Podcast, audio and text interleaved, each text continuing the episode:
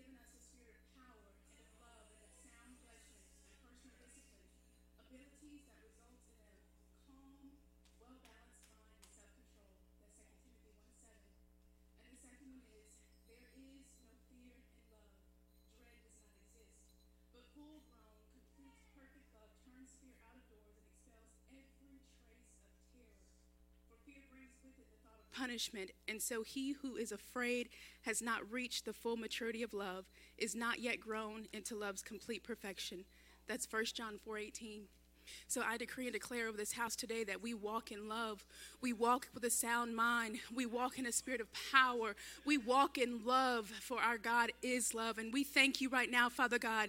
We thank you, oh God, that this is our birthright. This is our inheritance in you. We are not looking for blessings of money and of silver and of gold. We are looking for you and your presence, Father God. And I thank you, Lord, that when we come into this house, we come in with love on our hearts. We come in with love on our minds. We come in growing more and more perfect in the love that you have given us, Father God. And we thank you, Lord, that we have the finest example of what that love is in your Son, Jesus Christ, who laid down his life for us while we were yet sinners because he loved us so much because of your great love for us. And I thank you, Father God, that when we experience that love, when we take in that love and we know that love, then we can share that love with the world. And the world will be drawn to us so that we may point them to you. And when we point them to you, then they too may experience that uncompromising Hesed love, that love that is willing to lay down its life, that love that is willing to pay any price for them. And I thank you right now, Father God, that your love is being reignited in your people. Your love is being reignited in this earth, Father God, so that we may go out and do everything that you have called us to do. And we don't do it with fear. We don't do it with timidity or with cowardice, but we go out with power, Father God. We go out with a sound mind and a calmness about us and a well being, knowing that you have sent us and knowing that you see around every corner. You have made every crooked place straight, knowing that you have taken down those barriers, Father God. And we praise you in advance for all that you have done. We praise you in advance for all that you are doing. We thank you right now, Father God, for the worship that is about to come forth in this house. We thank you, Lord, that it will break chains of bondage off of your people. It will soften hearts for the word that is to come. And we thank you right now, Father God, for anyone who is watching online. There is no fear in love. There is no fear in love. You do not have to fear anything that the enemy tries to bring to you. When he does, you tell him that he is a liar and you you bring the word of God. You wield your your sword of the spirit and he will flee from you. He will flee, for there is no fear in love. And I thank you right now, Father God, that we walk in victory. We don't walk trying to, uh, trying to attain it. We walk from a place of victory because you have overcome the world and now you are within us. And so we overcome in your name, Father God. We thank you, oh God, for your great love. We thank you for your Son, our Savior, and our Lord whom we submit our lives to. We thank you right now, Father God, for this day. I thank you for this house. I thank you for destiny. I thank you for the man and woman of God of this house, Pastor DJ and Mama Jules. We love you. We thank God for you. We bless you in Jesus' name. I thank you for every leader of this house, Father God, that you would undergird them, God. Let your face shine upon them and bless them and their families. I thank you for every person that this ministry will influence. I thank you, Father God, right now. And I call blessings upon them that they would get to know you and your great love for them. Father God, we thank you for the praise and worship that is about to come forth. This is the day that the Lord has made. Let us rejoice, hallelujah, and be glad in it in Jesus' mighty name. Amen.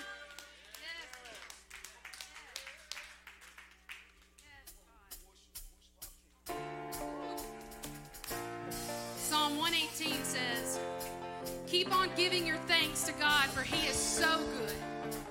His constant, tender love lasts forever. Let all His princely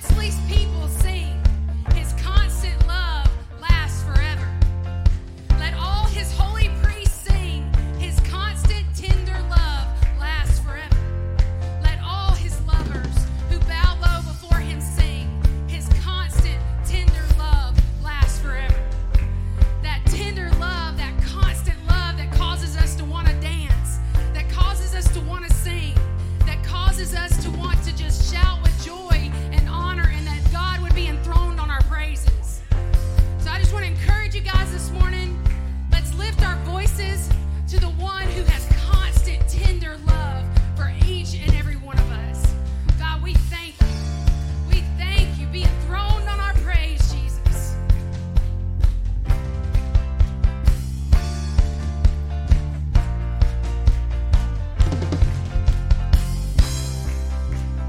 Where the one's knocking at your door, we've tasted and seen.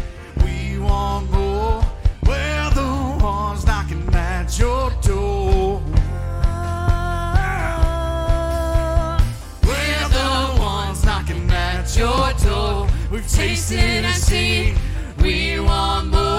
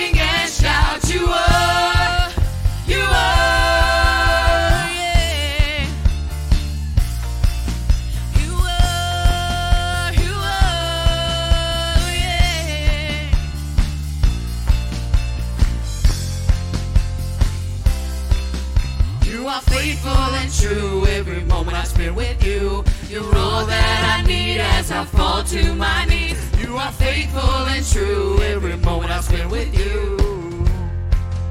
With you. You are faithful and true. Every moment I spend with you, you're all that I need as I fall to my knees. You are faithful and true. Every moment I spend with you.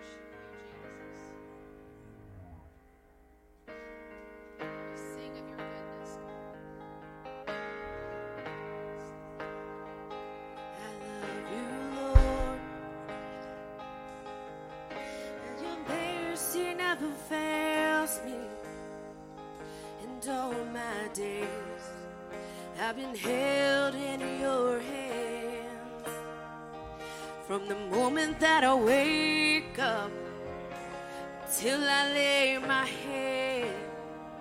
Oh, I'm gonna sing of the goodness of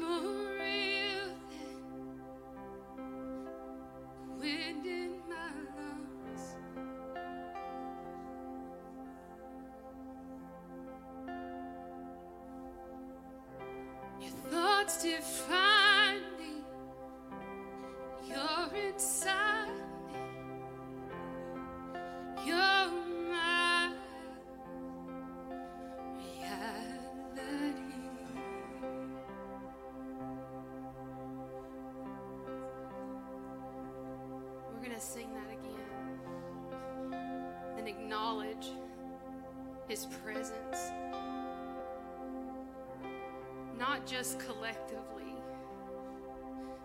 but His presence on the inside of each and every one of us.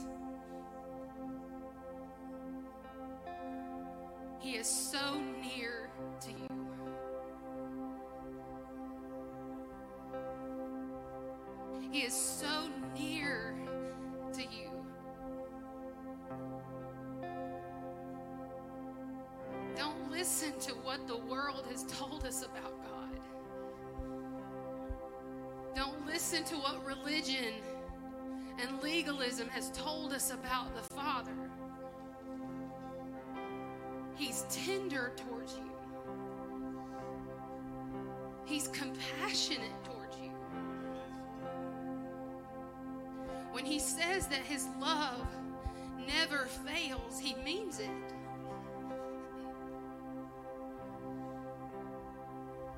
Regardless of your past, regardless of the struggles that you face even now, His tender mercies are towards you.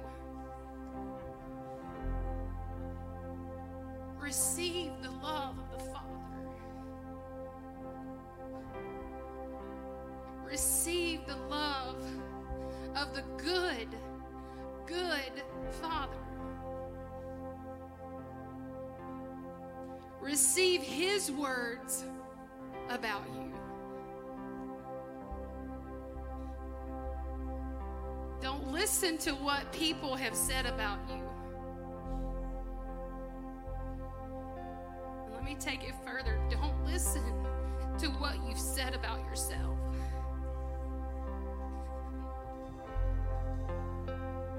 Listen to the Father.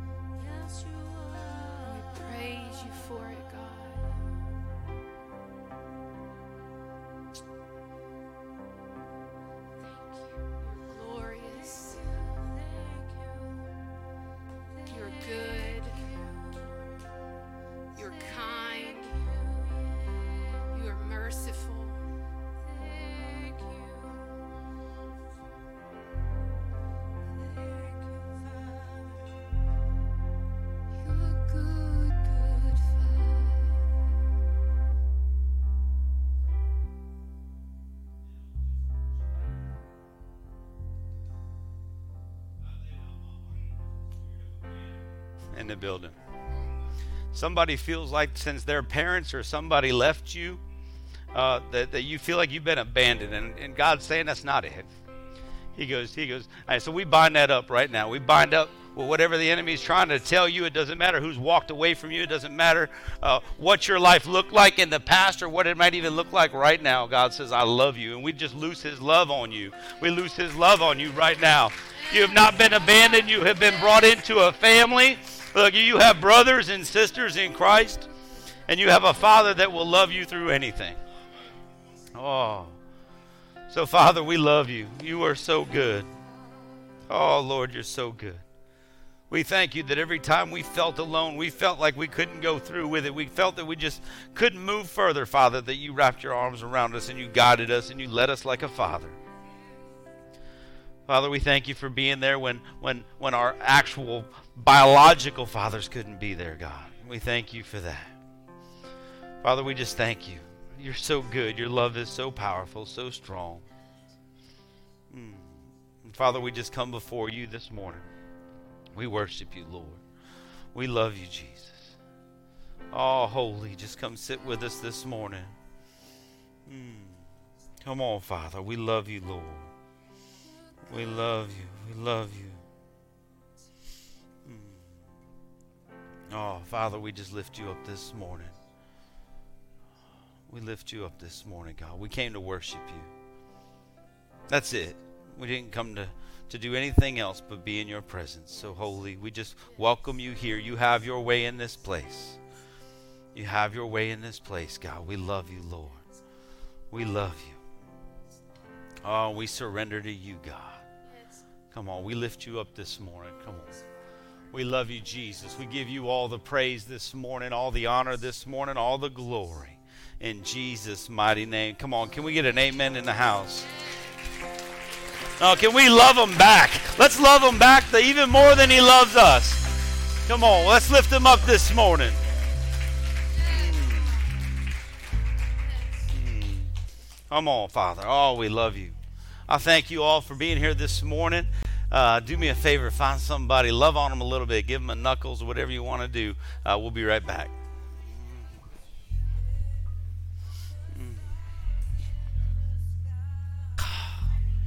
Why does he do that? Check, check, check.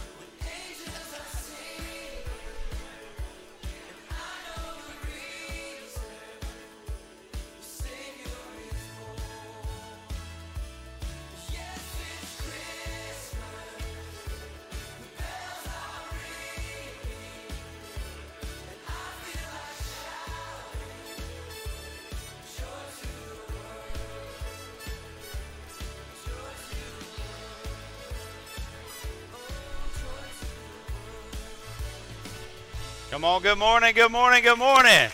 Man, it's like it's social hour. Take a seat.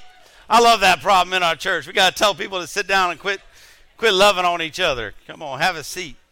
So good. So good. Come on. Uh, good morning. How's everybody doing? Come on, can we get excited one more time?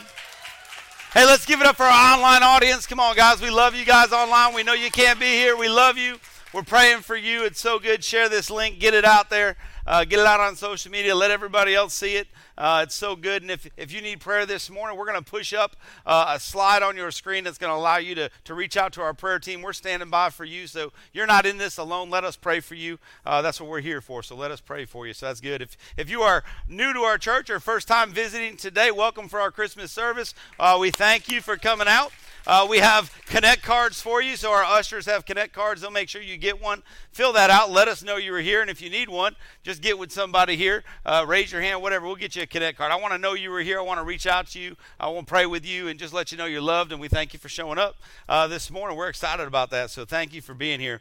Um, several announcements this morning, uh, but I can make them all quick. So the campus is closed uh, for the rest of the week uh, here at Destiny Church. What that means is we're not doing anything on Monday evening, Tuesday evening, or or Wednesday evening. So our Destiny kids and our Destiny student ministry that usually meets on Wednesdays, they are actually not going to meet until the first week of January. So it's like two weeks off.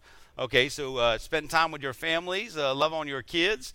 Uh, it's time to do the holiday together. It's about family, so we're going to let that happen. And uh, like I said, we'll pick up Tuesday at the table next week. We'll pick up our prayer, Monday night prayer next week. So uh, this week we're off. Uh, let's enjoy the holidays. And unless you need that, hey, come by. Look, if you want to show up, you just come by my house and, and you can come do life with us if that's why you're here. Miss Pam, I see your hand. Come on. Food's a cooking. Bring it on out. Let's do it. Uh, that's what I love. So we do have something this week though, which is which is awesome. We are teaming up with Great Oaks Church. Uh, we're going to get together with them, and guys, we're doing a, a light in the park. It's actually called the. Uh, we had a slide there. It is light the park worship service out there. If you remember where we did the outdoor worship, it's over by East Memorial Baptist Church on that main road. The address is up there. We'll push it out on our app. We'll push it out on social media.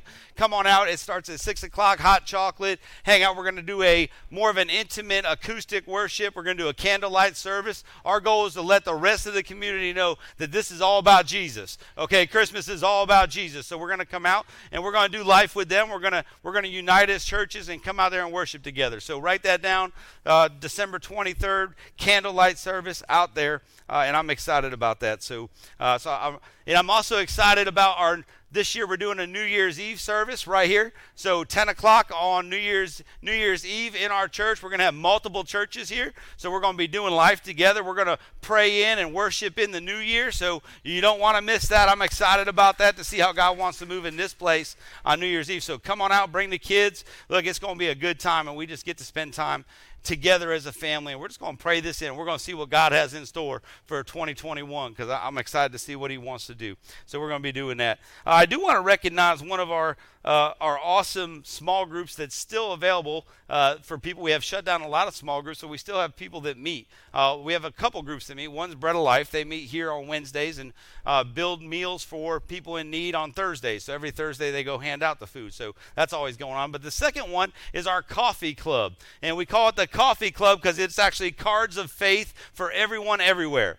And if you have ever had a birthday, if you have ever had a, an illness, if, if you've ever had an anniversary, man, these people are sending cards out. So what they do is they tap right into our system and they know, and they just send out, they just love on you. And, and I'm telling you, I, I, thank them. Can we give it up for Miss May May? Um, May May, I know I know a few people because I get cards all the time, like May May, Miss Sharon Johnson, Carolyn Peacock, uh, and I know there's other people that that have sent them out all the time. So, and I know if you're part of that, thank you so much uh, because you are a blessing to this church. I'm telling you, it is a blessing uh, to do that. And if you want to support that, uh, if you want to support that in any way, these these are ladies and and and, and guys that get out and they do this, and, and they do this on their own. So They're sending out cards after cards. So if you want to support them and help with uh, stamps, or if you want to donate cards, or whatever you want to do, bring it by the church. We'll have a spot where you can drop it off, so you can continue to uh, to help them do what they do because it is a phenomenal ministry. I absolutely love them, and it's neat, man. And I love the month of December because you know we get to come in month of December. I got my birthday. We got our anniversary. We just celebrated 28 years yesterday. Come on, so good. But we, we get overwhelmed with cards, man. People, and it's all people from our church that, that just love to do that. So uh, uh, we thank you. They're doing a phenomenal job. If you want to be part of that, if that's something you love to do, man, sign up. Get with May May. Uh, you can go online. We got all that stuff online. Uh, don't miss an opportunity to bless other people. Uh, also, want to welcome back Moe Moses. Come on in the house. We sent him off to the Navy. I don't know how many months ago. Feels like a while and uh, and he's back visiting. Uh, he's stationed down in Pensacola now. So man, it's good to have you home, brother. Good to see you. So welcome back. Uh, last thing I want to do uh, is I want to. We we made today and we kind of tagged today our ugly Christmas sweater uh, Sunday. So I want to recognize uh, in two categories. We're going to do an adult category and a children category. So adults are uh, 18 and older. So if you're 18 and older, you're going to fall into the adult category. So uh, what I this is going to be quick because I mean we only have four hours today, so I'm going to need to speed this up. Um, but with the adult, if you want to compete in the ugliest Christmas sweater contest as an adult, and you think you have the ugliest Christmas sweater, then I want you to come forward. Someone's going to win. Come on, come on. Ah, oh wow, come on. Come on. It doesn't even have to be ugly. We're just because I don't get to vote. The church is going to vote. Who who is going to be the most festive? Is this it? Two people? That's all who I All right. All right, come on. There we go. Come on. It doesn't have to be ugly. We just we just deemed it that. All right, here we go. So we have three people. I'm going to leave it up to you because I'm the pastor and I can't pick one. I, I got pastor them all, so I don't want anybody to be mad at me. They can be mad at you. Okay? So this is how it's going to work. I'm going to walk by and I'm just going to hold my hand over somebody and you get to get loud. So if you if you think they should win, you just need to get loud. All right? So here we go. Over here, Miss Phyllis. There you go. There you go. Miss Pam. Uh-oh. And Elizabeth. All right, all right, all right, all right. There you go. There's a gift card for you. Thank you so much. Thank you for sharing the spirit and getting out here. So good. All right, now the tough one, y'all. y'all that was easy. I need the kids to come on up. If the kids have, uh, uh, this is kids, they're going to be 17 and under. Come on up. That's right. Oh, this is going to be good. Wow, this is hard. Y'all get to say this. So. We got a gift card for them too, so so this is good. Wow. You guys, you get to break their hearts. That's so mean. but I do believe that we want we want to celebrate. So let, us do this. We're going to come across. If you think as as I walk across, um, I, am just going to raise my hand, make some noise, and we're going to figure out. Kids, you don't even look at me. You don't even know where I'm going. So I, you just look forward because I don't want to get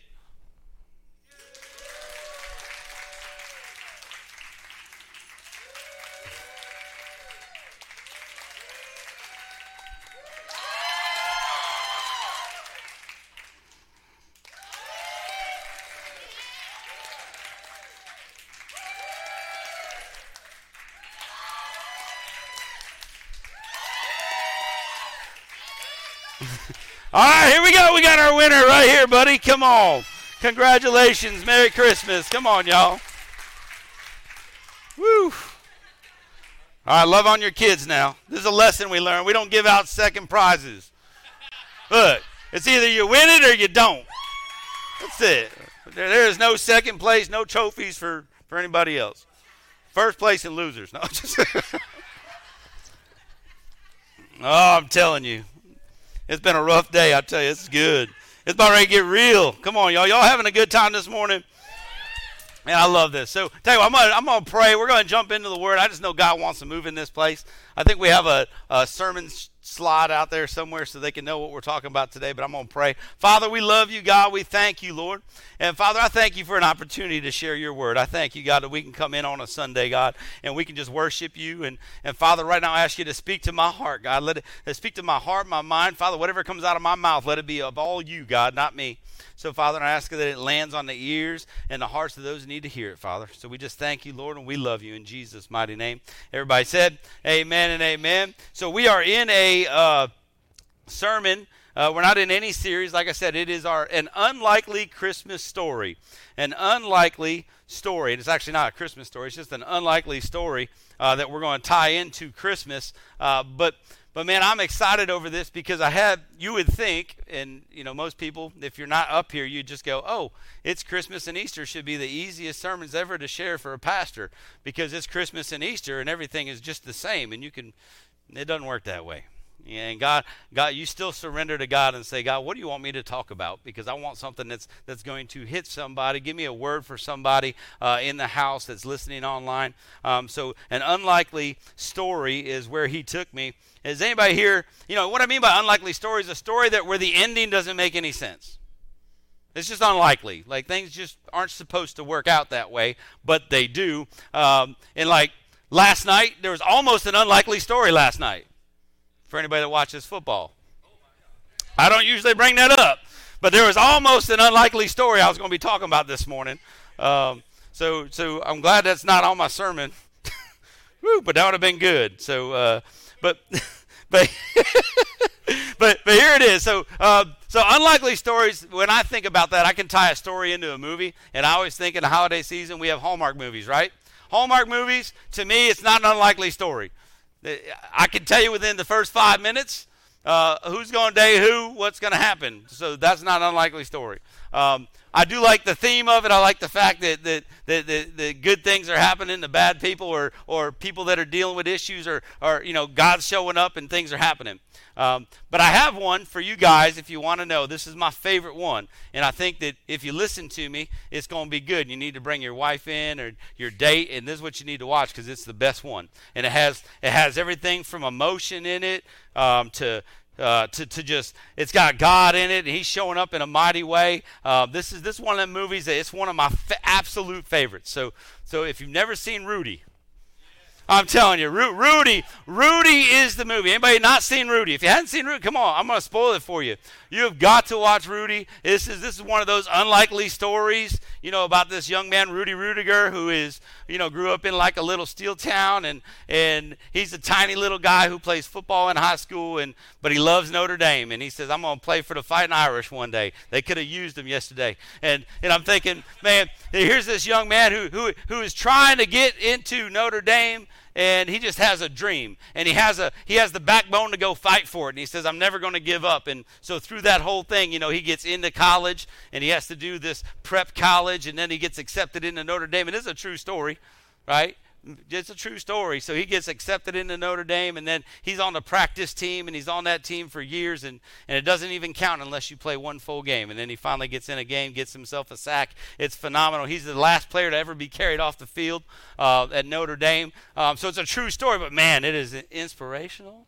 It is it, man. If you have not shown that to your wife, you need put that one in. Invite me over. I'll bring some popcorn. It is good. That's a good one. So I'm just helping you out uh, for this season about that. But you know, here's the thing: uh, there's been when it comes to unlikely stories, I think about 2020. We are in an unlikely story. You know, with everything going on in the world this year, it is unlikely that we're sitting here in a church on a Sunday morning worshiping God. This is the, the uh, a finish to an unlikely story that we get to come together and worship and we get to do this. Now we have people that that are quarantined in our church, and we have people that are sick in our church, and we're praying for them. We have people that have been sick in our church, and they have completely healed. Okay, but it's still an unlikely story that we can still gather. There are churches that are not gathering.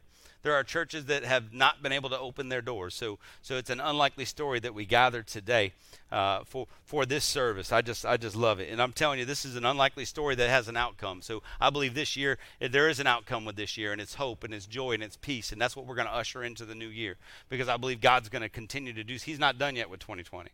He's not done yet. And he still has time to operate and move in 2020 to where it's not going to be remembered as a year that was just horrible. I think God's going to show up in a mighty way, in a mighty way. So, and it reminds me, this year kind of reminds me of when I read about how it was before Jesus came on the scene.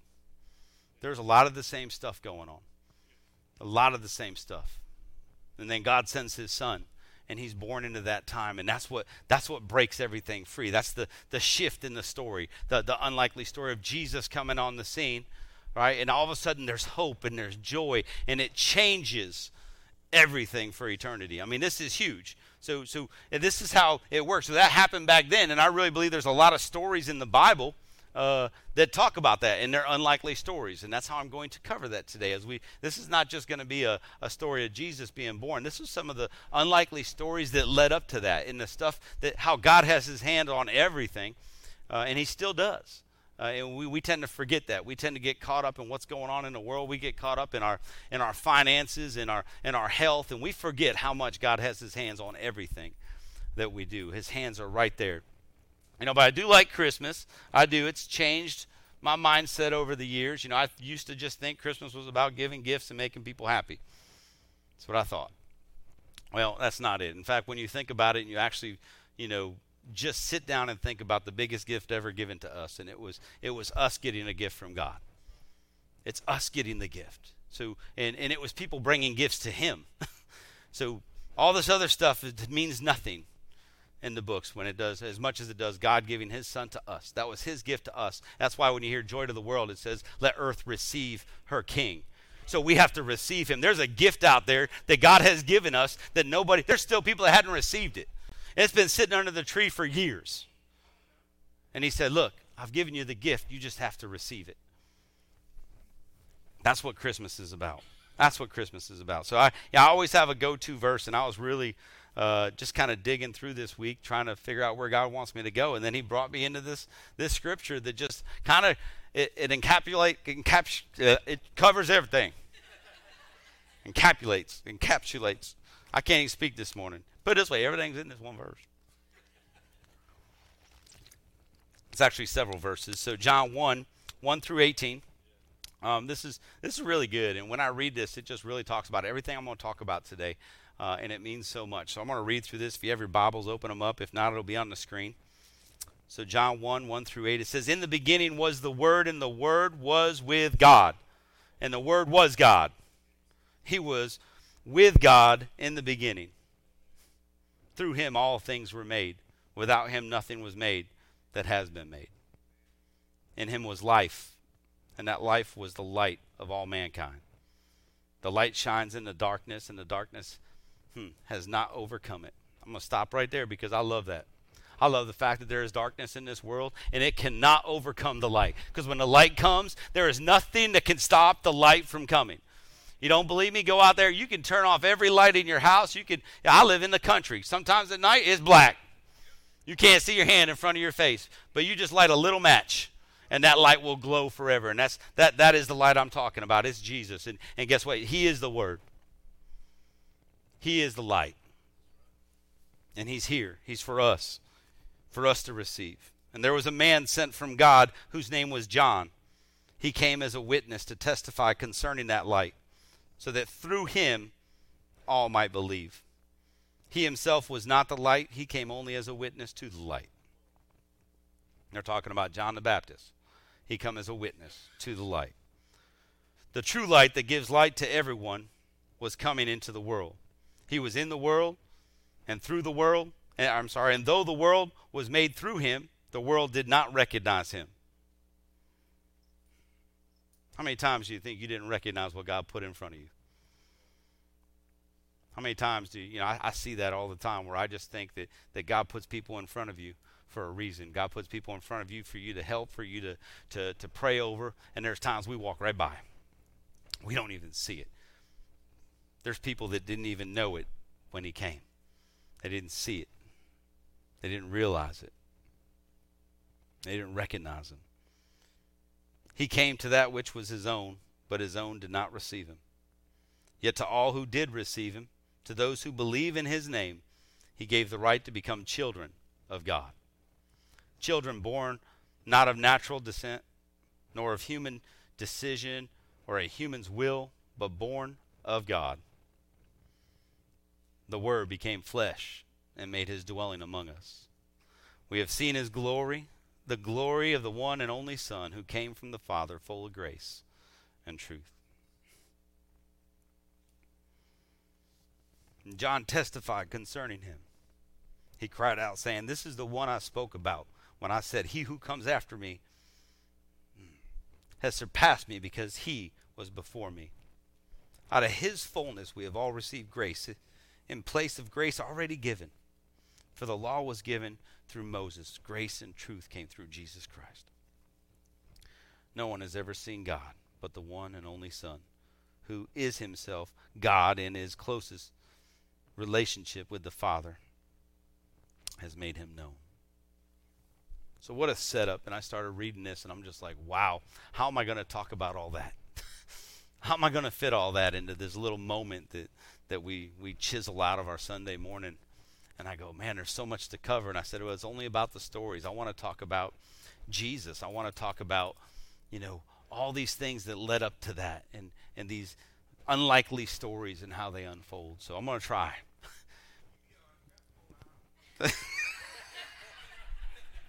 I love Horace. Come on, brother. Oh, man. Uh, so today we're going to celebrate his birth, but we're going to talk and we're going to celebrate a lot of other things God did. And I'm hoping you can see how God's been working in your life, how God has always put you in places. He's always been there. He's always had his hands around you, and there's things He's done in your life that you hadn't connected yet that He's going to connect. He's going to show you how, how things happen in your life, and you thought that was that wasn't anything, and He's going to show you later on it's going to connect to something, and it was worth something because everything He does is going to tie into something else, a bigger picture of who He is and what He wants. Uh, so to understand this, we need to take a step back from, from business, take a step back from the rush of the holidays, take a step back from everything that's going on, and just say, can we just focus on Him? This holiday season, can we just focus on Him? For once, let's not worry about anything else and just thank Him for, for His Son. So, to understand the coming of Jesus, you need to understand the coming of John the Baptist because it, was so needed. And, that, and that's where you, people, people forget that, that, that, that he was supposed to come. It, it, was, it was prophesied that he will come before Jesus comes. See, he had to pave the way. He had to, he had to cut out the path in the forest. He had to do that for all this to happen. And that comes right out of Malachi 3:1. It says, "I will send my messenger who will prepare the way before me." Then suddenly the Lord, then suddenly the Lord you are seeking will come to his temple. The messenger of the covenant whom you desire will come, says the Lord Almighty. So was prophesied that. It was spoken into existence.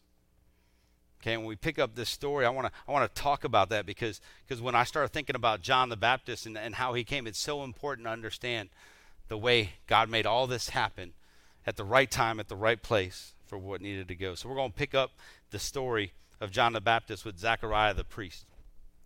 And I think that's, you know, when you think about his parents, was uh, Zechariah and Elizabeth. Okay, and they, they were um, righteous people. You know, Zechariah was a priest, and he served in a, a priesthood. He'd, and and you know, they they prayed. They, they, this was a couple that that that knew God. They knew Him, but they were also. Um, you know, they, they didn't have like a great life, and everybody thought maybe they had everything. They, if you know God and if you have a good relationship with God, then everything's easy. That was not so in their life, and you're going to see that as it starts coming out in this story. Um, but with Zechariah, what happened with him is, is he was served with a division, and their division was, was sent to go down into the temple, and, and he was actually chosen by Lot, which is how they picked a lot of things back then, and he was picked as the priest to go into the temple and light the incense, which is a huge thing. This wasn't something that happened to a priest every day. This could have been a once in a lifetime moment for him. This is what he prepared for. He was older in age. They said he was an older, you know, their whole family, him and his wife were both older in age. And I won't say the age they probably were because I don't want you to think I'm picking on you. But here it is that they had he had this opportunity to go in and, and God provides a miracle when he does it. So so that's where we're going to pick it up in Luke 1, 11 through 25. Luke 1 11 through 25. It says, Then an angel of the Lord appeared to him. So he just lit the incense. It says, Then an angel of the Lord appeared to him, standing at the right side of the altar of incense. When Zacharias saw him, he was startled and was gripped with fear. But the angel said to him, Do not be afraid, Zachariah. Your prayer has been heard. Your wife Elizabeth will bear you a son, and you are to call him John. Isn't it good that God knows your name? Because that's what this is. This, it, he has not spoke to this angel. This angel comes down and calls him by his name. That's how God made you. God made you, and He knows your name. He knows your plan and purpose He has for you, why He made you. And when you submit to that, when you seek Him with all your heart, He's going to show up and He's going to call you by name because He knows you. He made every hair on your head, He knows everything about you. And He calls Him by name and He says, Your prayer has been heard. That's the first time you see it in here where they're actually, that, that, that's how you know they've been praying. They're, they're old in age, they don't have kids. So therefore, Elizabeth is being almost like an outcast in her society. And he's a priest without a son. And he's thinking, This is the lineage of my family. I need a son so I can pass on what I do. But they had nothing, but it shows that, that he prayed. He prayed for his wife, and they prayed together. What a great story about family when, when your husband will pray for you and be there, and they're praying together. And because they never stopped praying, an angel shows up and says, Your prayer's answered. So it doesn't matter how long it is from the time you start praying something, the answer is going to be yes, but it's in God's timing. See, they, they had this feeling like, like, you know, the answer would be yes if it's God's will. So here you have some a family that you don't even know how long they've been praying. They could have been praying since they got married at a young age. So, you know, kind of like Sarah and Brandon. I think they were like 12. so they they got married at a young age. You can imagine how long they were praying for a child. And now they're saying they're uppers in the 60s. And he's finally coming to them. They never stopped praying. They never quit surrendering to God. Hmm, So they were righteous and they kept praying. And he keeps going in verse 14. He says, He will be a joy and delight to you, and many will rejoice because of his birth, for he will be great in the sight of the Lord. He is never to take wine or other fermented drink, and he will be filled with the Holy Spirit even before he's born. Come on. Could you imagine that? There's people that, that, that wait their entire life until adulthood to be filled with the Holy Spirit. And this kid is filled with the Holy Spirit before he's even born. So God is all over him in the womb. And that's really the first time you start hearing about the Holy Spirit filling people. Luke was really good at that when you start digging into that. He, he brings it up a whole bunch. But here's this this this baby is going to be filled with the Holy Spirit. So could you imagine as a parent hearing that that that God has his hands all over your kid and he's going to be powerful and God's going to use him in a mighty way. And he's going to be with him even before he's born. Keeps going in 16 he says he will bring back many of the people of Israel to the Lord their God. And he will go on before the Lord in the spirit and power of Elijah to turn their hearts to turn the hearts of the parents to their children and of the disobedient to the wisdom of the righteous to make ready a people prepared for the Lord. They're saying he's going to be used in a mighty, powerful way to pave the path for Jesus. I mean, now, there's some parents that will take that and go, This is amazing. My kid is going to pave the path. And there's other parents that'll look at it different and go, But I want my kid to be number one. Why can't my kid be number one? But that's not what you see here. You see God saying he's going to be number two the vice president. That's what he's going to be. And they're extremely happy because it's their blessing. You see God working in a mighty way. And then Zechariah asked the angel, how can, it, how can I be sure of this? I'm an old man, and my wife is well along in years. This is where it gets real. This is where you start seeing the mistakes. This is, this is like the phone call you get um, every afternoon around 5 o'clock when they tell you, you know, for $100 you can go to the Bahamas. This is what Zachariah is thinking right now. He's like, Really? I've been praying all these years. Uh, We've been faithful, and now you're telling me this is going to be my son. And he's going to do all these wonderful things. So you see doubt. This is where the doubt comes in. This is where even the priest, being as close to God as he is, being as, as clean as he is to walk into the temple, he's doubting. Hmm. Pretty sure some of us could probably fall into that category sometimes when you feel God says something or somebody speaks something into your life and you're like, really? How's that going to happen? Well, the key takeaway there is don't doubt a promise from God. Because when God speaks, his promises are yes. This is that you got to understand when God promises something, it's going to come true. You might not know when it's going to come true, but it's going to come true. And here's what I love about this: it keeps going. So, so you just don't get away with that sometimes. So the angel said to him, I am Gabriel. I stand in the presence of God, and I have been sent to speak to you and to tell you this good news. And now you will be silent and not able to speak until the day till the day this happens, because you did not believe my words, which will come true at their appointed time. He silences him. Not just silences him. He he he can't hear. You'll, that comes out later on. He can't speak. He was muted. He was muted. And God said, You know what? I'm going to give you a little bit of time. a little bit of time. About nine months to get close to me. Because what else are you going to do when you can't talk to anybody and you can't hear anything?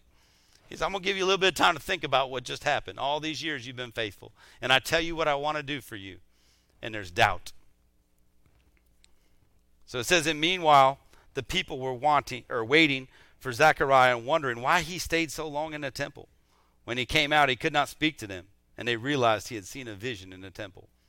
For he kept making signs to them, but remained unable to speak. So they know it. Because that's just something that they, they were looking to every single time somebody went in the temple. They want to know is God speaking? Is God moving? Is God doing? And here they see somebody, who, and this is a priest. It's kind of like telling me that I can't talk for nine months. Imagine that'd be a little rough. okay, so here's a priest muted, trying to do uh, what he likes to do, but he can't. He says, when his time of service was complete, he returned home. So they're there for a while. He returns home, and after this, uh, his wife Elizabeth becomes pregnant, and for five months remained in seclusion. Then the Lord has done this for me, she said. In these days he has shown his favor and taken away my disgrace amongst my people. So I look at that, and you see the the the doubt of one, right, but the belief of the other. You see a family come together where one is dealing with still She's praising God for the child, knowing her husband can't speak and can't hear because of her faith. So why is this unlikely? Why, why, why do I consider this an unlikely story? Well, one, you know, Zachariah and Elizabeth, they're old. They shouldn't have kids. Right? This is this was something they couldn't do. She was barren. So she gets pregnant. They've been praying for a child. You know, Zachariah's never seen an angel. In fact, in, in his studies, he realized that angels only talk to very special people in the Old Testament. Right? So he, he never got to see that. He doubted God, right? And because of that, he's deaf and mute. That's kind of special. That's kind of unlikely that that would happen. But I think one of the most unlikely spots that I like to talk about is towards the end of this, which is when John is born. And what makes it unlikely is that they told him that he, they were going to name him John.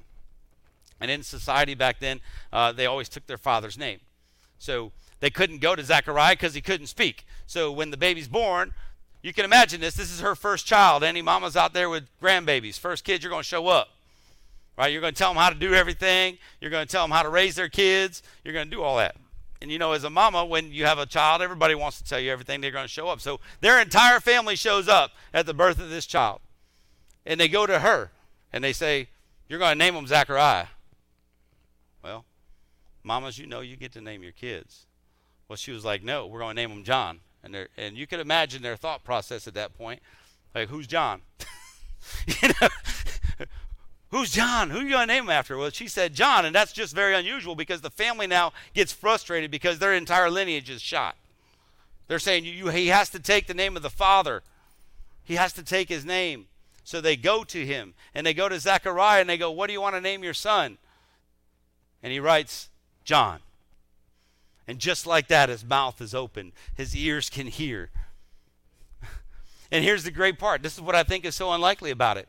If you were muted for nine months and you finally got to speak, you might even start cursing the God, cursing God. You might get a little frustrated over everything you've been through. He started praising God. He started thanking God for what he's done. He went right into praise, right into worship, right, right into giving it all to God because he knows what God's done in his life. And he had nine months to seek him. He had nine months to ask him why. He had nine months to be in his presence. Just an unlikely story.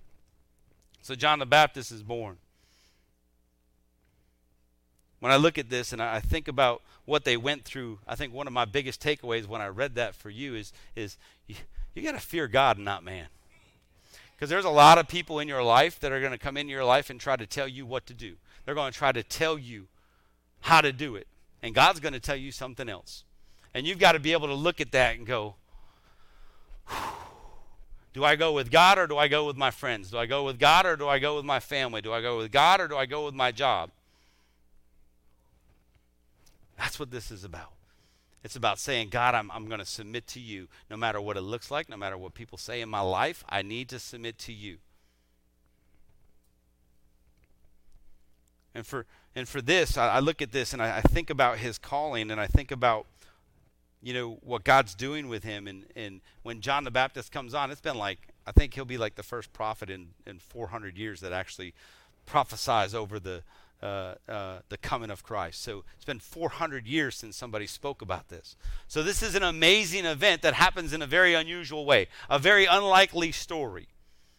And especially knowing that he's coming in to, to, to just do one job. He has a purpose. He has a purpose in life. So two takeaways from this is God's promises are bigger than our responses. And I love that. Because sometimes God will tell you to do something, your response isn't going to be what he wants to hear, but it doesn't disappear. Because he could have easily said, Oh, really? You're going to doubt me? I'll go to somebody else. But he didn't. Because his promises are bigger than our responses. So even if you didn't respond right to God, if you didn't answer the right question, if you didn't do the right thing, God still has his hand on you. God is still looking out for you. God still has a plan for you, a purpose for you in your life. Doesn't matter what you've done. Hmm.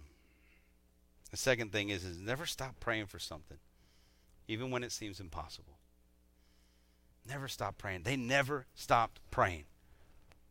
Maybe that's why they thought that they were so righteous. Maybe that's why, because they never gave up. They never said, you know what, this is too hard. I can't do it anymore. They didn't turn, they didn't go the other way. They kept praying, they kept seeking God in everything they did. Hmm. So never stop praying. So John had to come before Jesus because if it wasn't for John, he couldn't prepare the way. So he had to start getting people to repent. That's why he was baptizing people. He had to clear the path so when Jesus shows up, they actually believe it. He had to come to fulfill prophecy. And they, there's a lot of people back then that knew what the law said, they knew the word. Jesus wasn't going to show up unless this other guy showed up. That's what it said. So he had to come for that reason. So the second unlikely story I'm going to talk about is a Jesus. Because when you look at the uh, prophecies and, and you start looking at the Old Testament, there's probably over 300 of them that talk about the coming of the Messiah, all kinds. I mean, it's everywhere. And when you dig into it, it's pretty good. But I'm going to go to one that I think covers this, and that's Isaiah 7:14.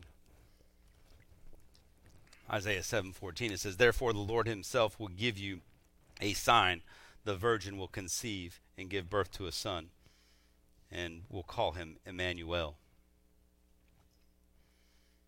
We'll call him Emmanuel. So here you have a, another prophecy. And from this one, from the time this was spoke, 700 years till it actually happened. That's faith.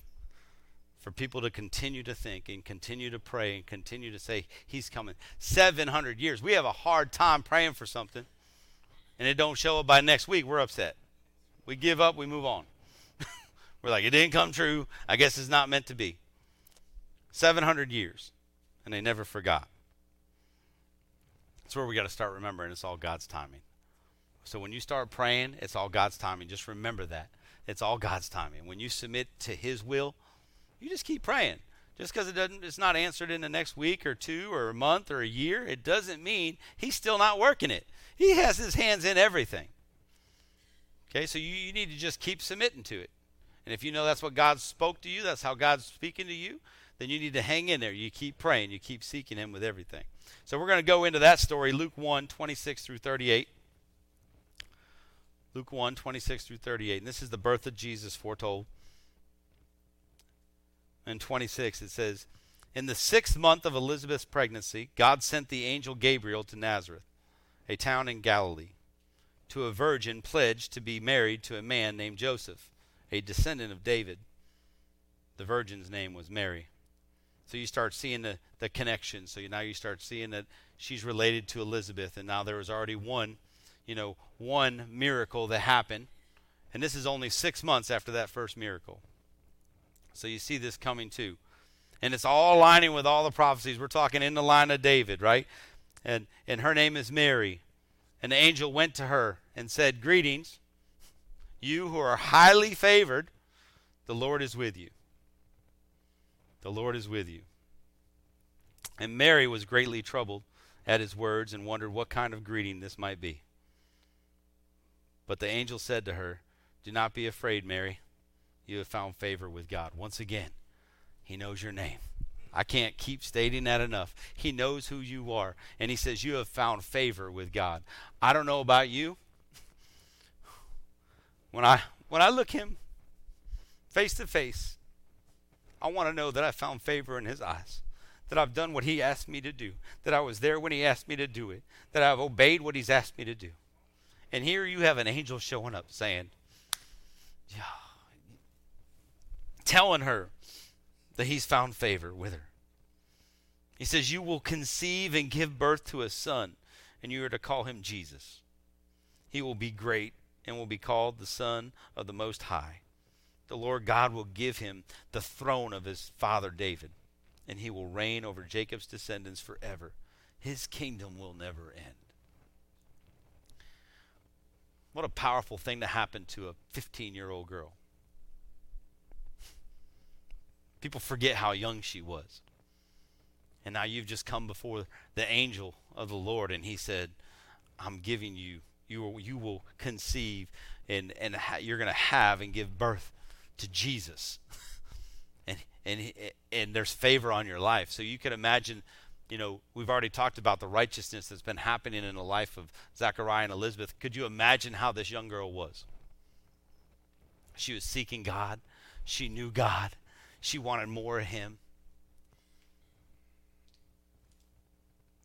Now, she, it sounds like she struggles, but she doesn't with the same thing because she answers this and she says, How will this be? Mary asked the angel, since I am a virgin. And this was totally different because when you look at this in, in context, and you, you can't tell tone in any kind of word that you, that you read in the Bible. So what you see here is she's actually just saying, awesome. Like, how's it going to happen? So I'm aware of this because I'm a virgin. So tell me how this is going to happen. Where Zechariah was totally different. He was like, really? Me? After all these years. So here you have this young girl coming saying, How's it going to happen? And the angel answered, The Holy Spirit will come on you, and the power of the Most High will overshadow you. So the Holy One to be born will be called the Son of God. Even Elizabeth, your relative, is going to have a child in her, in her old age. And she, who is said to be unable to conceive in her sixth month, is in her sixth month. For no word from God will ever fail. You could take everything out of that entire thing and take that very last thing, verse 37. For no word from God will ever fail. And she gives her confirmation with that, saying, Hey, look, I've already, she's your relative, and she's already six months pregnant. And she knew her relative. She was like, She can't get pregnant. They've been trying to do that forever. And he goes, No, let me prove it to you. She's pregnant, six months. Mm. He says, I am the Lord's servant. Or she said, I am the Lord's servant, Mary answered. May your word to me be fulfilled. Then the angel left her. So here you have a 15 year old girl, completely submitted to God, being told, being told that, that, that she's going to give birth to the Son, to Jesus. I couldn't even imagine what that would look like. So so she obviously knew God. She feared the angel. It shows that she feared the presence. So she feared God. So the big takeaway here is are you willing to say yes to God no matter what he's asked you to do? Because she had to say yes. She had to answer this. Could you imagine what was going through her head? Here she is. She is, uh, I guess, in our terms, she's, she's getting ready to get married uh, to Joseph. Um, they're not supposed to have sex until after they're married, and now she's going to be a 15 year old pregnant and not married. And she knows it's Jesus. she, she knows who's inside of her. And she's supposed to walk around and continue to do life with all the ridicule that's going to come with it. She has to be willing to say yes and do whatever God asks her to do.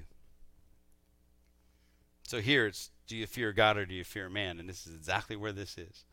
She has to make that decision. Am I willing to go forth and do what God wants me to do? Because at the same time, you know, Joseph knows what's going on. And he knows what he has rights to do. He knows that, that he can he can legally, you know, push her aside and leave her. In fact, you know, it says she could be stoned. This is a serious offense. But in a dream, the angel comes to him in a dream and tells him, hey, look, this is what's going on. Make a choice. Right? So so here you see Joseph stepping up to the game because he could have done he could do something that's good because by their law it was good. Him leaving her would have been good, but it wasn't God. So you got to make a decision in your life. Are you willing to do something that's good or you want to do something that's God? Because I don't want good if I can get God. And here he's saying you got an option. Are you willing to take the good or you want what God wants to give you? And he chooses God. So he spoke to both of them. So there are things that we're going to make decisions about in our life that God puts on our heart that it, some sometimes, you know, it's going to sound good.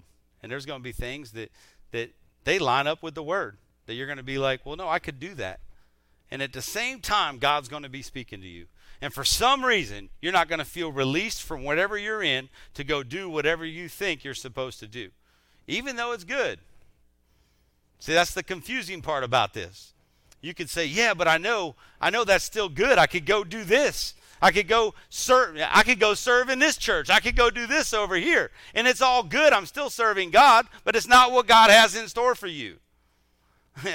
so you have a choice. You can settle, or you can have what God wants for you in your life. I don't know about you, but I want to I want to go God. I don't care what the other stuff looks like. Because I know who's got my back, who's always had my back, who will always have my back.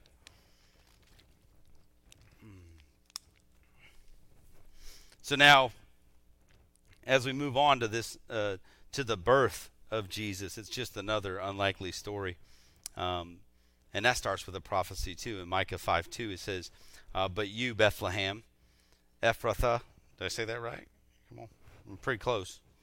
Though you are small among the clans of Judah, out of you will come for me one who will be ruler over Israel, whose origins are from of old, from ancient times. So here you see a prophecy saying that that Jesus is going to be coming from Bethlehem. He's coming from it's spoken. This is years before any of this is going to happen. And this doesn't make any sense because they're in Nazareth. Right, but this is the cool part. That's why I like it as being an unlikely story. So you see this that so Joseph, okay, so Joseph also went up. We're picking this up in Luke 2, 4 through 7. It says so Joseph also went up from the town of Nazareth to Galilee, to Judea, to Bethlehem, the town of David, because he belonged to the house and the line of David. He went there to register with Mary, who was pledged to be married to him and was expecting a child. You're like, why is that unlikely? The only reason he had to go there was because of a census going on. Because of something else going on. If you want to know what that means, how far is that? You have a 15 year old girl who's pregnant, pretty far along. They're about 80 miles they have to travel by foot. It's cold, it's hilly, it's dangerous.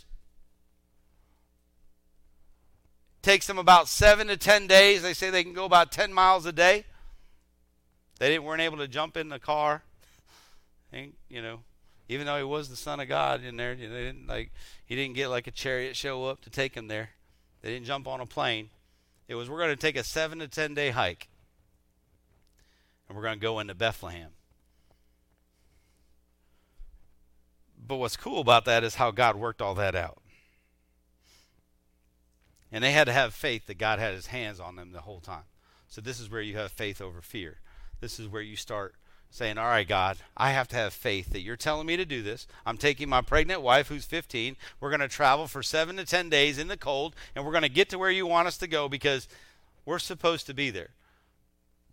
But they're going there because of a census, right? And this is where you start getting caught up with what God's trying to do. So, so God arranged that the most powerful leader in the world would tell the entire empire to go back to their homes at this exact time. So, so this is how God works. He doesn't make it like slight, like, hey man, I just need you to go to Bethlehem and give somebody a high five, take a letter. He's like, no, I made the most powerful rule ruler in the world at the time. Tell everybody to go home, and that's how he ended up there. That's how he ended up in Bethlehem. So you think you know what this is what this this is kind of how I see it. This is is that you think you know what God's doing globally, but you really have no idea.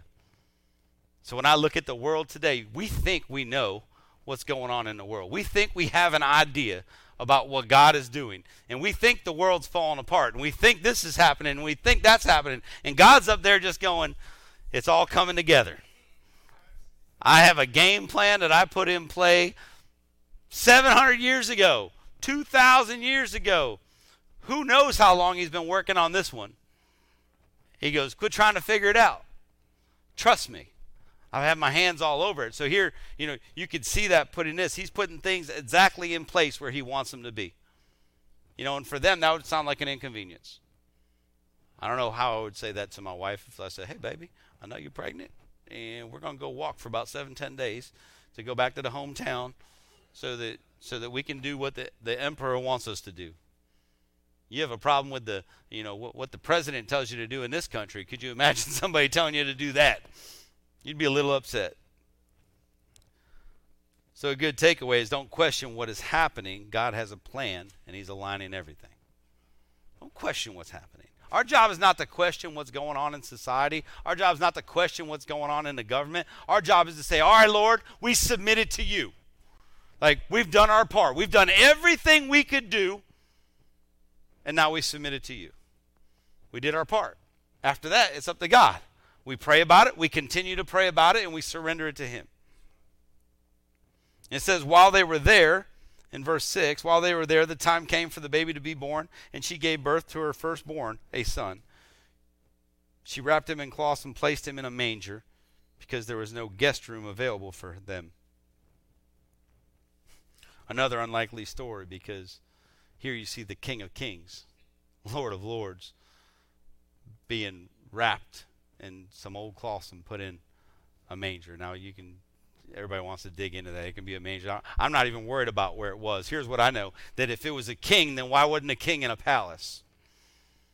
It's unlikely, in our terms, but God says, "I need him to be there. I need him to be there." Because if you really think about it, his son deserved it. But God had a different plan. He goes, my, my son won't be accessible in a palace. He goes, he goes, I need my son to be accessible. I need my son to be approachable. I need my son to be available. Therefore, I'm going to put him in a spot where everybody can get to him. See, most royalty doesn't get that. You got to deal with palace guards and, and, and all this stuff going on. You can't touch royalty. But God said, My son needs to be touched. My son needs to be accessible. My son needs to be available to the entire world. So I'm going to put him in a place where that can happen. An unlikely story. An unlikely story. So the King of Kings came humbly, wasn't proud. He was willing to come and into probably one of the most, yeah, worst locations you could probably think of at the time. But he didn't have to. So even when things don't look right, God has a plan. And even when things don't make sense, it's still God's plan. They could have complained. They could have got there. There's all kinds of studies on that. You can dig into all you want about whether he was in an inn or they were in a family's house. It doesn't matter. The point is, is that he was in a spot that wouldn't have been right for any king to be in. So the takeaway is just trust God. Trust God with everything. He has his hands in everything. All we have to do is surrender to him, pray to him, give it to him. So the last little unlikely story, I got to share this cuz I'm sorry. It's on here. And I and but this last one I th- I just love this one because the last unlikely story is about Elizabeth and Mary. Cuz this just shows you these are humans. so these are people. They have feelings, right? And, and they know what's going on. And here you see a this um, connection between Mary and Elizabeth that could have went wrong. Okay, so we're going to pick it up in Luke 1 39 through 45. And it says, At that time, Mary got ready. So here she heard about her relative that's pregnant, six months pregnant. So we're going back a little bit. All right. So, so she gets ready and she hurried to a town in the hill country of Judea where she entered Zachariah's home and greeted Elizabeth. When Elizabeth heard Mary's greeting, the baby leaped in her womb, and Elizabeth was filled with the Holy Spirit. Filled with the Holy Spirit. So here you see it. You see Mary getting excited because guess what? She now she knows that there's a miracle happening to her relative and she wants to go share what God just did to her. So she's excited. She goes, I want to go spend time and I want to go see how this is going to work out because this is like two miracles in six months. Right? So she's going to go visit. And when she walks in, when Elizabeth heard Mary's greeting, the baby leaped in her womb. I love that. And, and she was filled with the Holy Spirit, just like that. Remember, inside of her is John, right? And John is already filled with the Holy Spirit. So you just see the connection where God just, just jumps all over him. And it says, in a loud voice, she exclaimed, Blessed are you among women, and blessed is the child you bear. But why am I so favored that the mother of my Lord should come to me? As soon as the sound of your greeting reached my ears, the baby in my womb leaped for joy. Blessed is she who has believed that the Lord would fulfill his promises to her. I don't think in there anywhere it says Mary tells her anything's happened to her. But it's the Holy Spirit in her that is telling her all this stuff. And here's the thing it's unlikely because Elizabeth had to humble herself. Here's an old lady that just got blessed, just got the biggest miracle of her life, just got told that, that she's going to finally have a baby and it's going to be John, right? So she's still pregnant. And she's like, This is amazing. The greatest thing in the world. Now, my husband can't talk. This is amazing. Right? She's thinking, This is so good. This is what's going on in her life. And then this little 15 year old girl comes in, kicks down the door, and says, Hey, guess what? I'm having Jesus. That's it. I, I just one upped you. So, so happy for you. I'm a little better little 15 year old girl. So you can imagine that, that Elizabeth had to humble herself. And she had to accept the fact that, guess what? She had her own miracle. And she had to understand that she had a purpose in life. And sometimes your purpose is not to be the number one, but this person. She knew what her purpose was, she, she knew what God wanted her to do. She owned her faith. That's what she did. She owned her faith. She understood that what God was doing in her life was so important to her and it was a blessing to her. It didn't matter how it was going to be used. She didn't have to be the most powerful one. It didn't matter. She was more happy that, that Jesus was coming. She wasn't jealous. She didn't compare herself. I don't know if that happened these days. You know, you go buy a new car, your neighbor shows up with a newer car. You're like, I didn't know they updated it. That's how it works. Somebody gets something, you want to go get something better than them. Here she says, Man, I'm just so thankful that I got blessed, and now you're being blessed. Come on. Here's the thing God hates pride. God hates pride. She could have been prideful, but she wasn't. Here's, here's the thing because pride can affect your call big time. God has a calling for you, but if you're going to be prideful, you might not ever get an opportunity to fulfill it. You have to humble yourself. And and there's prideful people. There's prideful people in this room. So don't be out there thinking like, oh man, I know somebody needs to hear this. Y'all right here need to hear this. And this is how I know. Because prideful people won't come up for prayer for healing. Prideful people won't take that step to come up and say, hey, I need some healing in my body. They won't. Prideful people won't seek God for a miracle. They're going to try to find their own way to do stuff. And God says, I got you. You need to humble yourself. Humble yourself to me. Submit to me. So the prerequisite for healing and mercy is humility. That's what it is. You humble yourself and let God do what only God can do. You have to be willing to step out in faith and surrender to God. So the big takeaway there is can you cel- celebrate somebody else's win?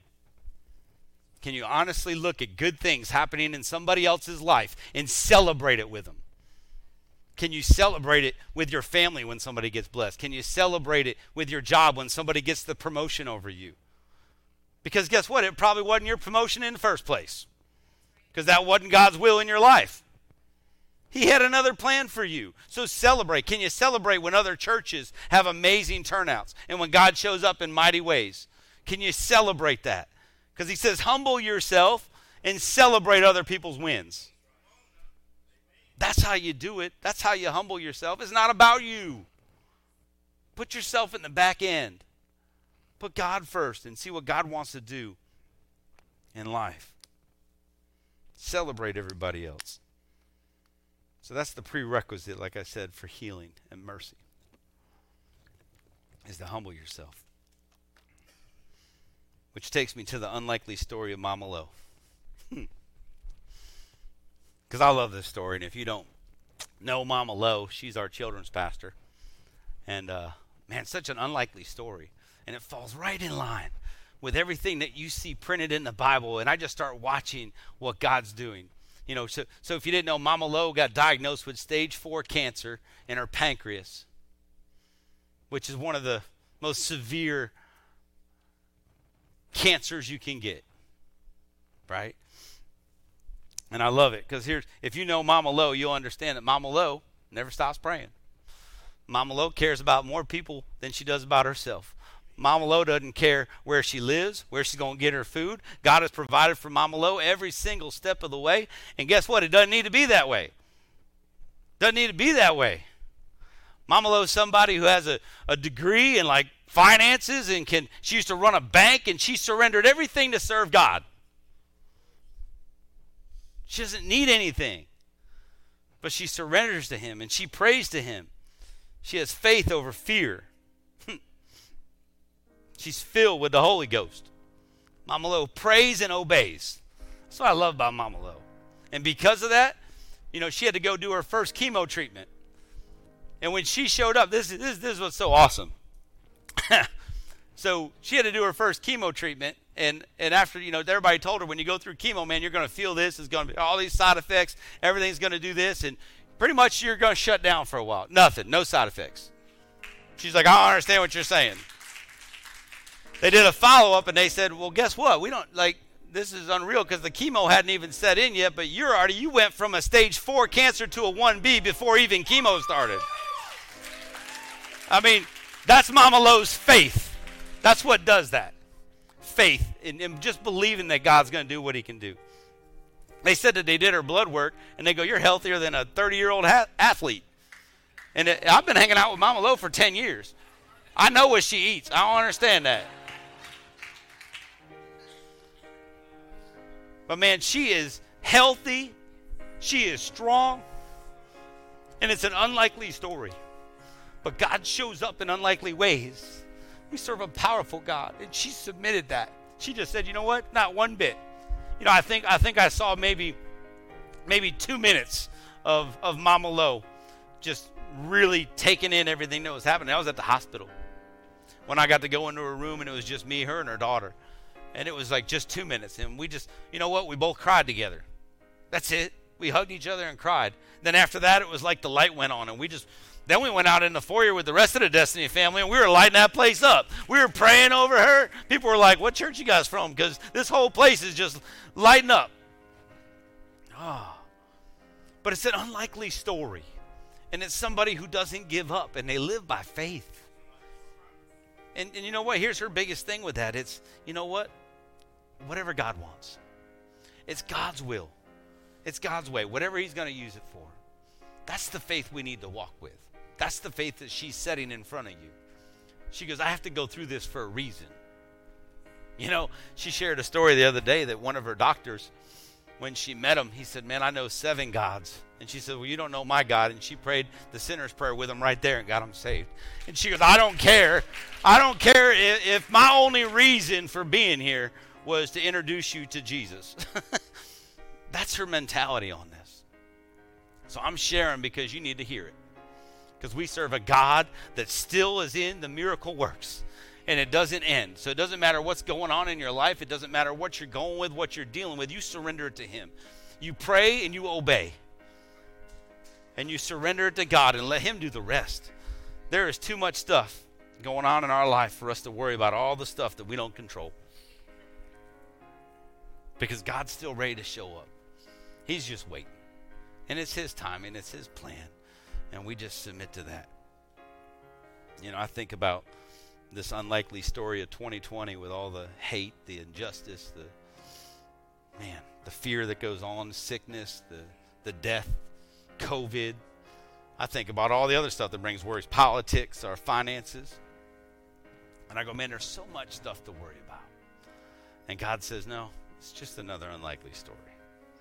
I just need you to sink in. And it's hard because there are some people here, and I know there's people watching online, and you lost loved ones this year, and it's tough. It doesn't look. It doesn't take that away. He just says, "Trust me. Trust me. I got my hand on it. Trust me. Surrender to me. I'm, I'm gonna. I'm gonna use everything for my good." And we just need to surrender to Him, and we're gonna come out of this thing. So how do we help though? What What do we do? You know, we're obviously gonna pray first, obey second. That's big. But we gotta let God be God. You know, it takes you to the story. It's perfect. It takes you to the story of Jesus feeding the five thousand men. That's not including the, the women. And, and the disciples come to him and say, "What do you want us to do? Should we send them out of here to go get some food?" He's like, "What do you have?" And they're like, "We have you know, bread and fish." And he fed them all. And God's just telling you, "What do you have?" You want to get out of 2020? What do you have? Because that's all it takes. Give me what you have. If you just surrender what you have to me, whatever it is, I'll use it for the good. I'm going to use it to do something good. But there's too many of us, we're holding on to what we have. We're holding on to our gifts and our talents, and man, we're holding on. We're not giving it to God and saying, God, you use it. Because sometimes it's just love. That's it. Your love, if you let God bless your love, your love can cover it for everybody. So if that's all you have this holiday season is love, surrender your love to God, give it to Him, and just start loving people. Because there's a lot of people out there this year that need love. But God says everything you need, you have. Everything you need, you have. Dig through the toolbox, dig through whatever, pull everything out of wherever it is, and surrender it to me. And what you have will be sufficient. And we'll get out of this together. Come on, we serve a good God serve a great God. Can we just can we lift them up? Come on, can we lift them up this morning? Whew. So an unlikely story with an unlikely ending. And I love it. And I love watching how God shows up in our church. I love how he shows up in the families in our church. And it's not over with. We have sick families that we're praying for. We have people that, that can't be here because of that. And we're praying because that's all we can do. We've done everything else we could do. We're going to support them and love on them. You know, so we're going to surrender to that. Amen. Amen. So I want to pray this morning um, for people watching online, people in here. I just think we need prayer this morning. We need we need to pray for those that are looking for a miracle. Doesn't matter what your miracle is. That's what I tell people. We have a whole cross full of prayers. Every one of those prayers upon that cross is a miracle to somebody. Everyone is a miracle to somebody. So I want to pray this morning for your miracle so you start thinking about what that is in your head. I want to pray for healing. Man, you need healing in your body this morning. We're going to do prayer afterwards. We're going to have our prayer team up front. Look, surrender to, surrender this to God. Humble yourself. You need healing in your body? Come get prayed for this morning. Don't sit there and say, I'm just going to take it home and do it on my own. We have people here that want to pray for you. I want to pray for people to have the willingness to be unwavering, to stand strong in our prayers, to never give up, knowing that God is going to answer. He has an answer for everything we pray about. And sometimes we forget and we pray for something and we just walk on. So I know there's people here today that, that you have prayed stuff and you, you just kind of lost track of it because you just you just took no for an answer. And God says it wasn't no, it was not yet. Like like keep praying. Keep praying.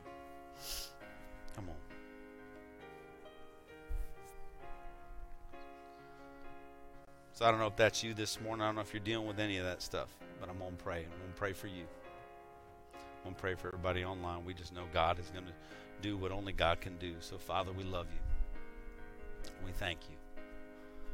We thank you, Lord, that, that we can stand here today. We can sit here today in your presence, Father, and we can just feel your love. We thank you that we have breath in our lungs this morning. And Father, we need a miracle.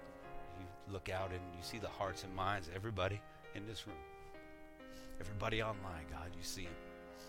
So, Father, they have their own miracle, God, and I ask right now, Father, you touch them in that way, Father God. You know what it is.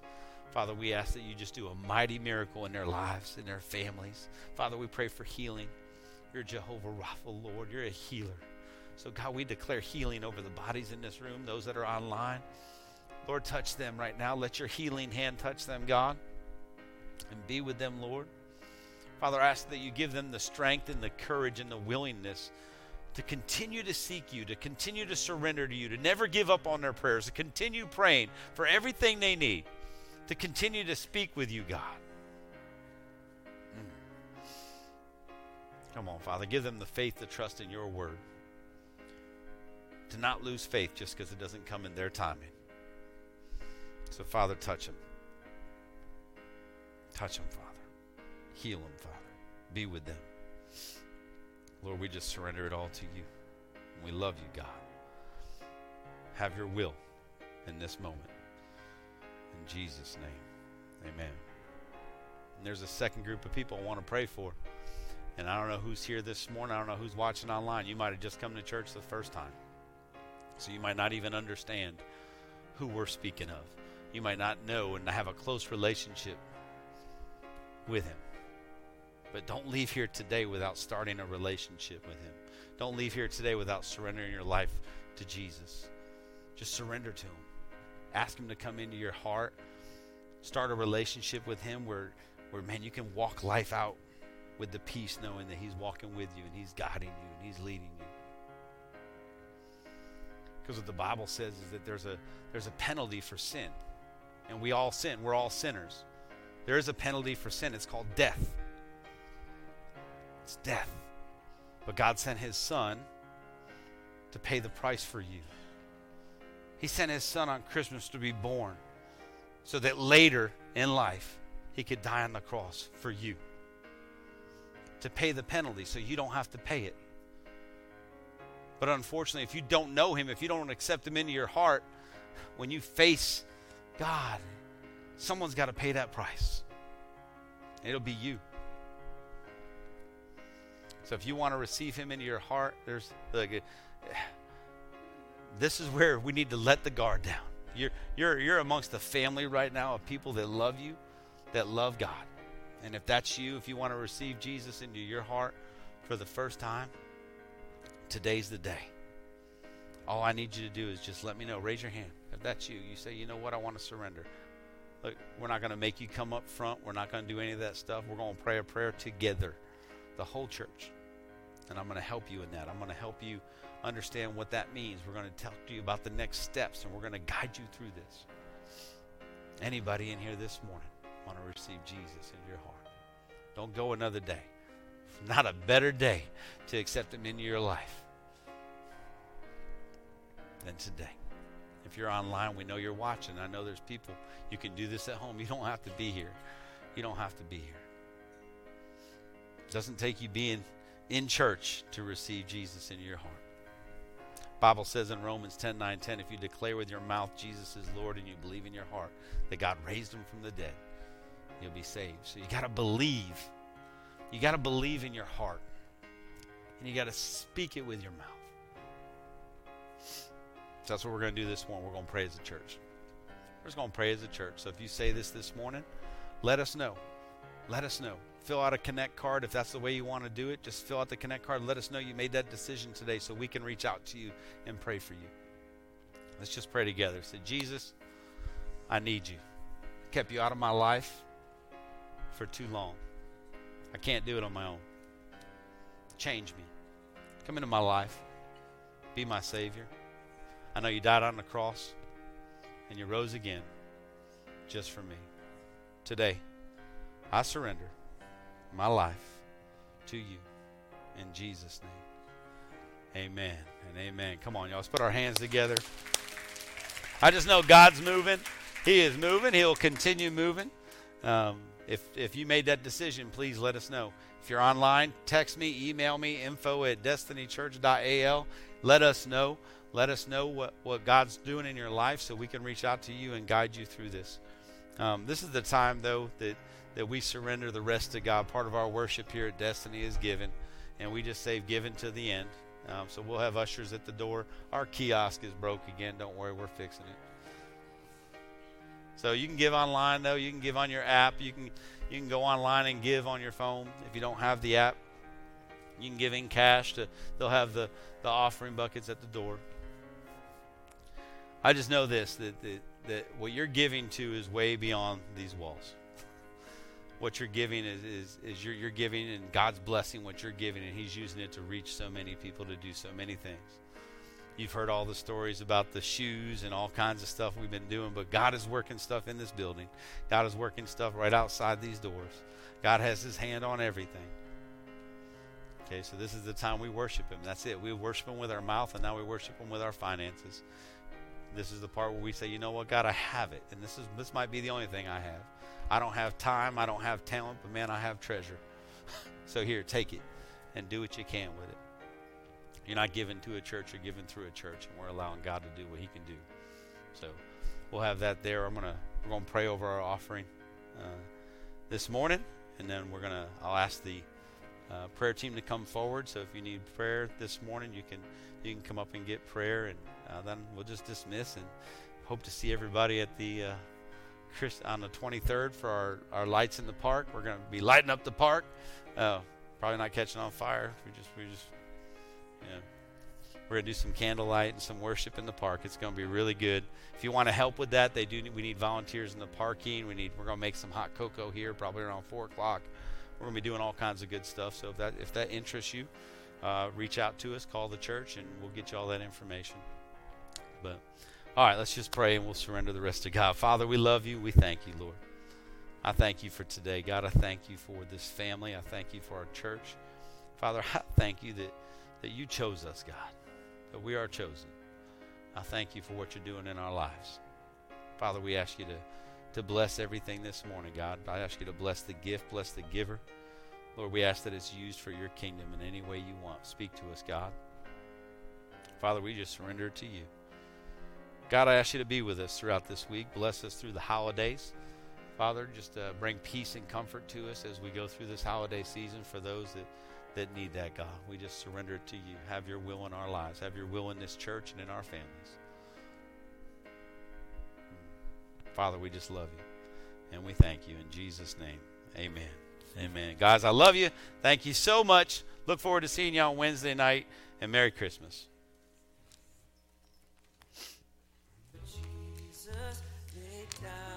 And if you need prayer, come on up.